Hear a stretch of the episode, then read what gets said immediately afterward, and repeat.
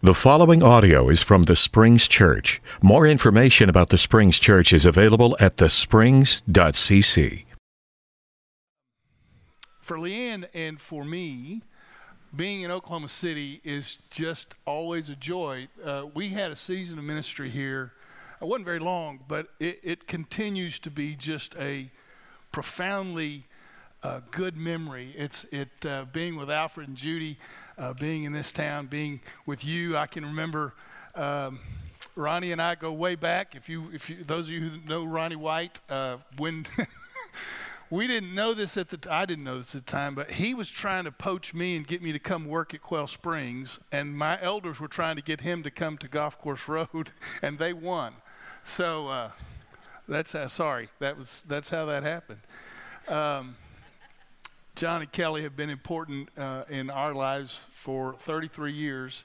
Uh, you probably you don't know this. I was just thinking that um, you had a profoundly important impact on my life when I was very young. Uh, John and Kelly were the were the ones who had a great hand in teaching me, uh, uh, inviting me to explore a deeper understanding of how the Holy Spirit is at work in our lives um, uh, it, was, it was a profoundly formative time for me. And so to be with them again is just a real joy. Uh, turn to Mark chapter 5.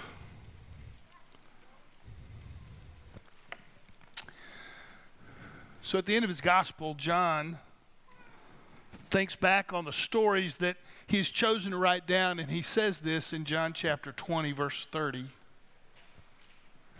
Jesus performed many other signs in the presence of his disciples, which are not recorded in this book. But these are written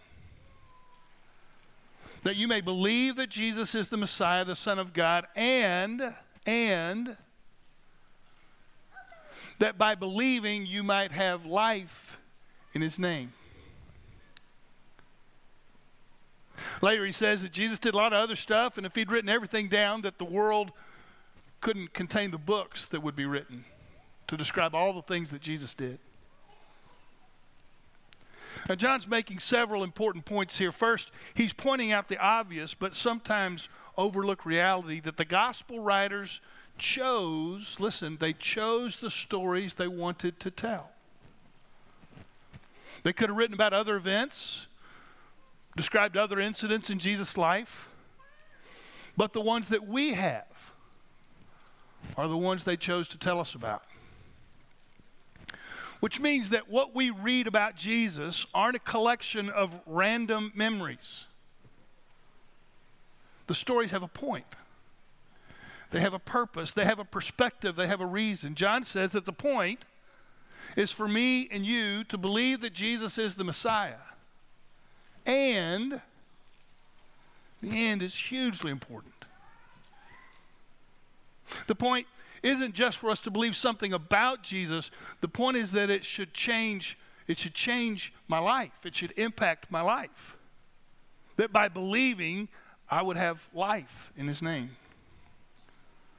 So this morning I want us to take a close look at one of the miracles that Jesus did and, and try to understand who he was and what he was about so that we can more deeply give him our allegiance and be more intentional about what he, uh, being a part of what he's doing in the world. This morning we're going to begin with a story in Mark chapter 5 about the woman who'd been bleeding for 12 years. I've preached this event many, many times. But, but almost always as a part of the larger picture where Jesus comes and, and calms the storm. You remember that story when, he, when, when the storm is raging and the disciples are terrified, and Jesus says, Peace, be still. And the disciples learn something of his power over nature, and then they land, they land there on the other side of the, of the Sea of Galilee, and the crazy, naked demoniac comes running at him, and the boat, the disciples are climbing back in the boat. Jesus says, Whoa! And casts out a legion of demons. And the man sitting there dressed in his right mind, and everything that we might be afraid of in terms of the, the, the, the, the craziness of mind, Jesus has complete control over. And then the last two stories are about Jairus and his daughter who's dying, and this woman that we're going to talk about this morning. And I've always preached that it's kind of an arc of the power and the, the demonstration of the lordship of Jesus over all things that we might fear. I've always been struck by the contrast in this story between her powerlessness and his effortless power. Without even knowing what's happening, Jesus heals her when nobody else can do anything about it. But this morning, I'd like to really focus on her and what happened to her when, when she finally got to Jesus. One more thing before we get into her specific story. I want you to keep this question in your heart as we read today.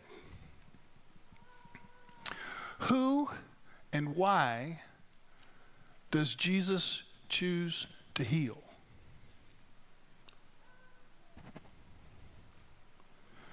Here's the thing according to the testimony of Scripture, Jesus didn't heal everything.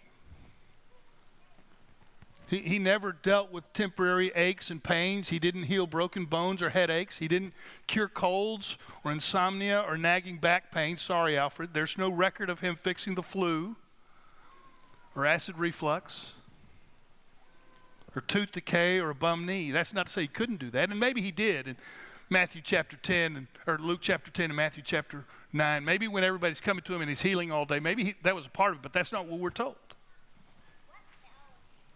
when Mark chooses what to tell us about Jesus, especially in Mark 1 through 7, there's a kind of a pattern or a theme or a system that starts to become obvious when we pay attention. So ask yourself this question why her? Let's read beginning in verse 21 of chapter 5. When Jesus had again crossed over by the boat to the other side of the lake, a large crowd gathered around him while he was still by the lake. And one of the synagogue rulers named Jairus came there. Seeing Jesus, he fell at his feet and pleaded earnestly with him, My little daughter is dying. Please come and put your hands on her so that she'll be healed and live. So Jesus went with him. A large crowd followed and pressed around him. I, I, have been in Capernaum. I have been uh, on the streets here. The streets are no more than five or six feet wide. If you put a crowd in there, it doesn't take more than 10 or 15 people, and it's a, it's a log jam. And they're trying to move through the streets with all these people in this cramped area. And, and a woman was there who'd been subject to bleeding for 12 years. She had suffered a great deal under the care of many doctors and had spent all she had. Yet instead of getting better, she grew worse. When she heard about Jesus, she came up behind him in the crowd and touched his cloak because she thought if I just touch his clothes, I'll be healed. Immediately. Her bleeding stopped, and she felt in her body that she was freed from her suffering. At once, Jesus realized that power had gone out from him, and he turned around in the crowd and asked, Who touched my clothes?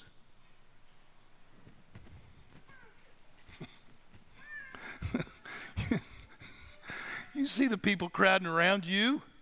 The disciples answered, and yet you can ask, Who touched me? And Jesus kept looking around to see who had done it. And the woman, knowing what had happened to her, came and fell at his feet. And trembling with fear, told him the whole truth. And he said to her, Daughter, daughter. He doesn't use that language often, but here he says, Daughter, your faith has healed you. Go in peace and be freed from your suffering. One of the amazing things about the Gospels is that they're, is that they're both beautifully simple and profoundly deep. You don't need to understand much about Jewish culture or Old Testament history to understand what happens here on this tiny street in Capernaum. is both beautiful and powerful. Someone who had suffered for so long finally finds healing in the effortless power of Jesus. This is, this is good news.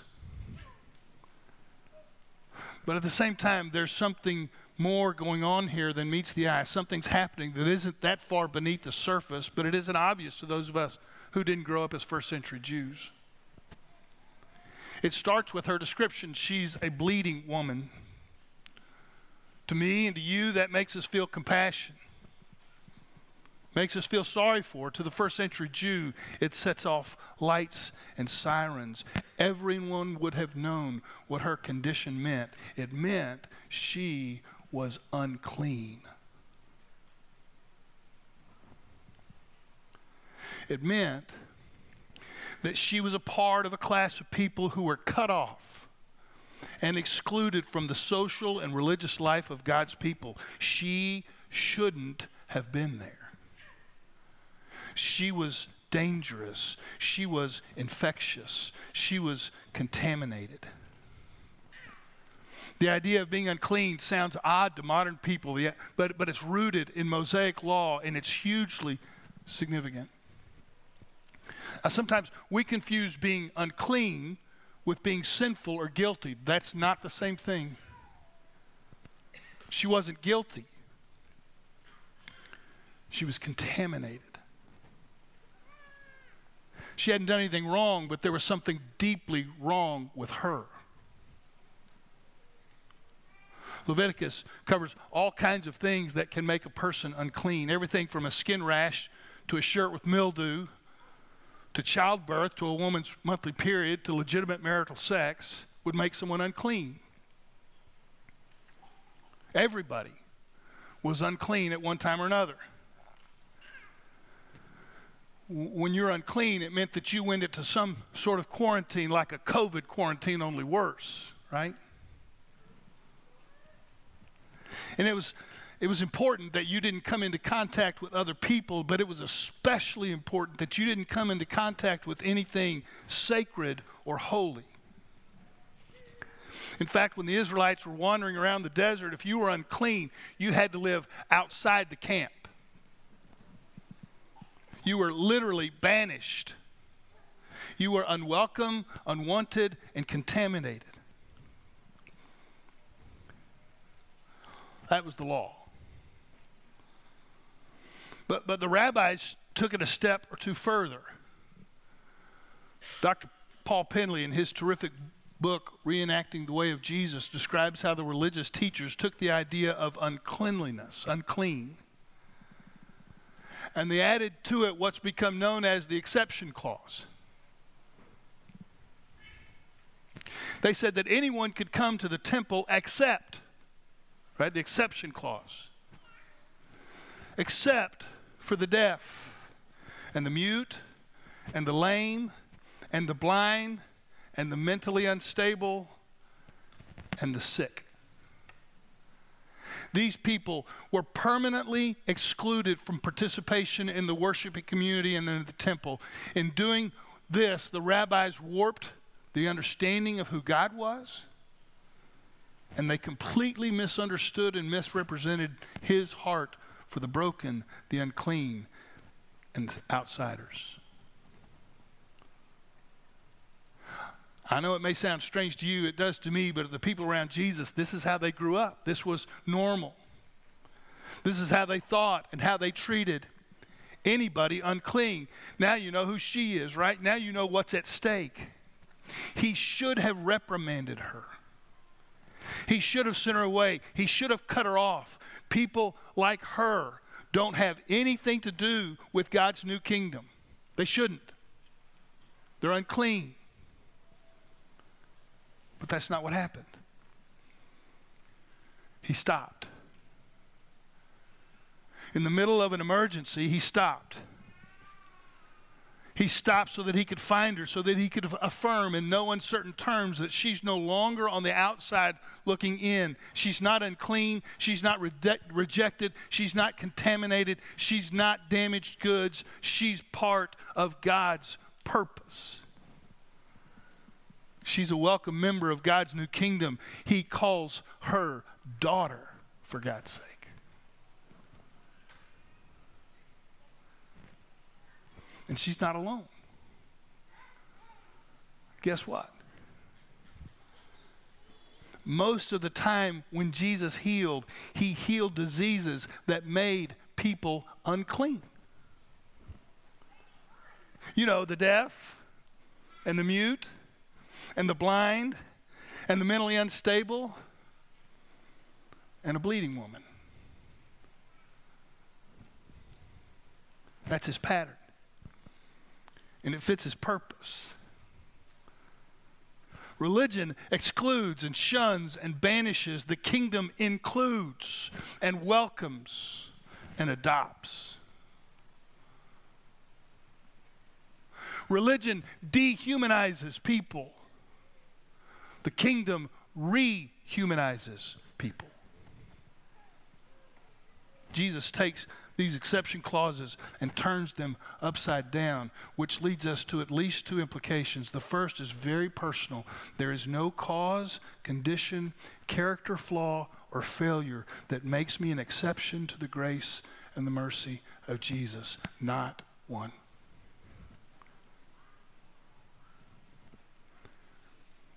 I'm going to give you an example. Some of us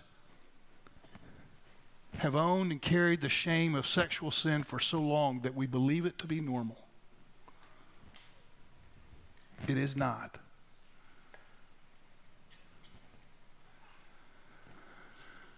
I don't care how many people you've slept with. I don't care if you experimented in college. I don't care if you were sexually exploited by someone older. You aren't an exception. You aren't a second class citizen in the kingdom of God. You aren't contaminated. You aren't unclean. You just aren't. There's no cause or condition or character flaw or failure, failure that makes me an exception to the grace and the mercy of Jesus. The second implication is a question. Okay, church. Who falls under my personal exception clause?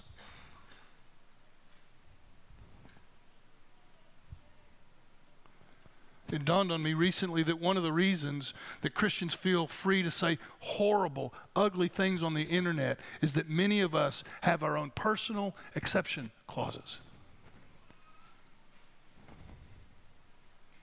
We have a list of the kinds of people who don't count. You know, love your enemy except if they.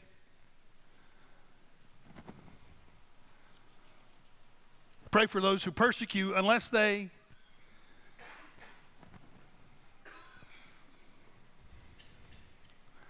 I heard this said once. When a Christian says, I can't stand Black Lives Matter because they're all communists,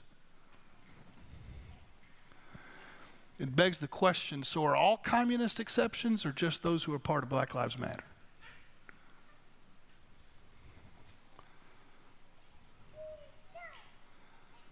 As followers of this Jesus, when do we have permission? to hate or dismiss or exclude a person or a group of people. I believe that this healing encounter presents an urgent and serious question Who is an exception for me? You know the truth, right? If I'm going to pledge my allegiance to Jesus Christ, I can't have an exception clause. If he didn't, I can't. It doesn't work that way. So, honestly, truthfully, who's an exception for Jesus? If I'm a follower of Jesus, then whatever group was his exception can be my exception.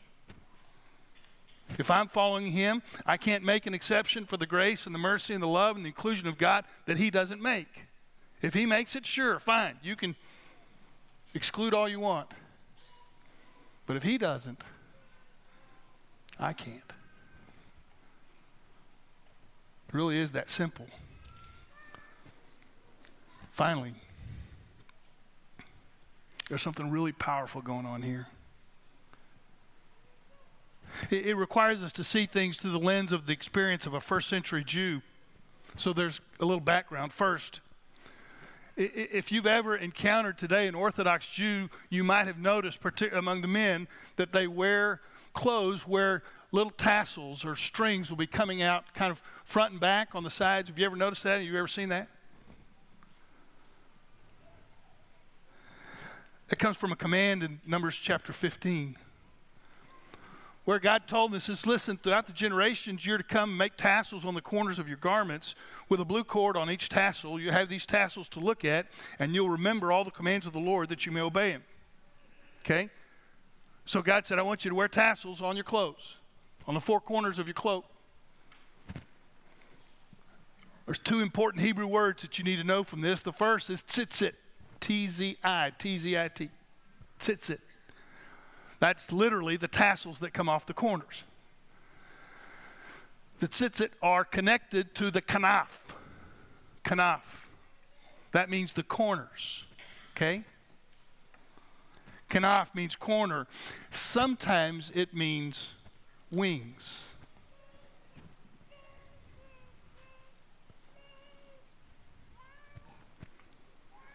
Watch this. In Malachi chapter 4, verse 2, it says, If you fear my name, the Sun of righteousness, righteousness will rise with healing in his wings, his kanaf. The rabbinic tradition held that this was a clear reference to the Messiah, that he would have healing in his wings.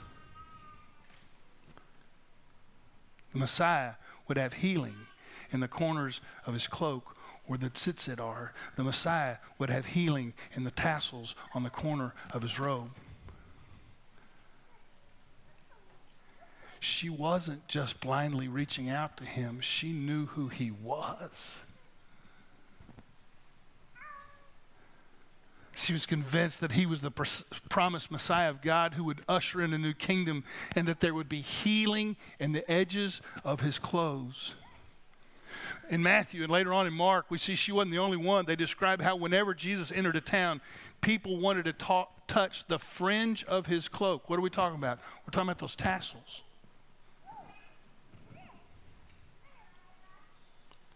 And then whoever did that, Mark says, Matthew says, they were healed. So that's what Jesus meant when he says, Woman, your faith has healed you. Jesus thinks she's awesome because she believes so strongly that if she could just get to the corner of his clothes, she'd be healed. Because that's where her scripture said healing would be. It's as pure and powerful an example of what faith is as there is. It's what faith does, it's how faith acts. Faith takes what I know to be true about the Messiah and puts it into practice. If she'd come to the conclusion that Jesus was the Messiah with healing in the corners of his clothes and she had stayed home, no healing. Her faith couldn't have healed her. And she watched from far away because she didn't want to offend anyone. Her faith could not have healed her. Her faith healed her when she reached for the corner of his clothes. Faith is never just thought.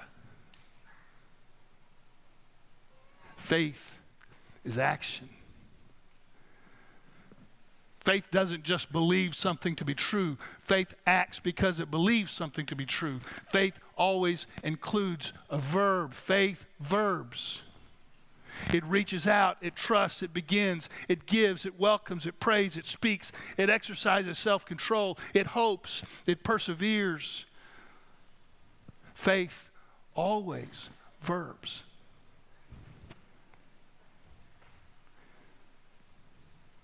It only lasted a few seconds. Her body, her body could not have been very strong. Her heart must have been pounding so loud that she thought everyone could hear it. And then it got drowned out by the noise of the crowd as they came around the corner with Jesus in the middle. And she only had one chance. She was she, she was tired of trying. So this was her last shot. If not now, never. If not him, no one. So she took a deep breath and waited until he was close enough. And she covered up so no one would recognize her and send her away. The crowd almost crushed her against the wall, but with everything she had left, she stretched and barely felt one of the tassels go through her hands. And instantly she knew, instantly, she knew what had happened. She knew who he was, and she knew who she was again. She knew what it meant. And then he turned and he looked right at her, right at her, and she thought she was in big trouble. so she panicked and spilled the beans and told him everything.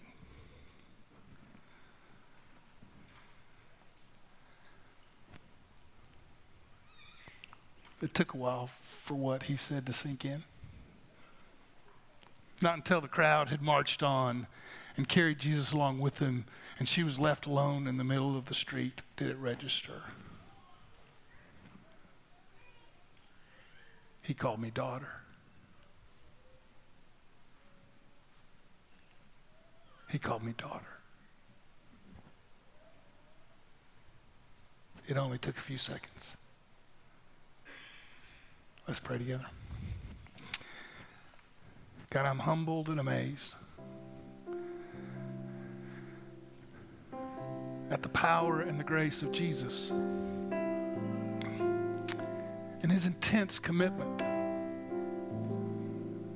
to include and bring in and restore and redeem. God, my heart's especially heavy this morning for those who have tried for years done everything they know how to do and still feel like outsiders, still feel like they're contaminated in some way, still feel broken, still feel unclean. And they've heard the words, they've heard the message, they've heard the announcement of grace, they've heard the announcement of forgiveness, and still there remains a sense of being on the outside looking in, of something being desperately broken and desperately wrong. I pray this morning that by that by the power of the Holy Spirit, you would speak through this story, through this beautiful, amazing woman, and through the astounding mercy of Jesus. And that there would be a sense of son or daughter. There'd be a growing relaxation and peace and acceptance of knowing knowing that our faith does in fact heal. That it makes us whole again. And those who would those who would continue to, to put shame and distance and guilt where it doesn't belong, God, I pray that you would free us and give us a sense of what it means to be a son or a daughter in the kingdom of God. We pray that in Jesus' name. Amen.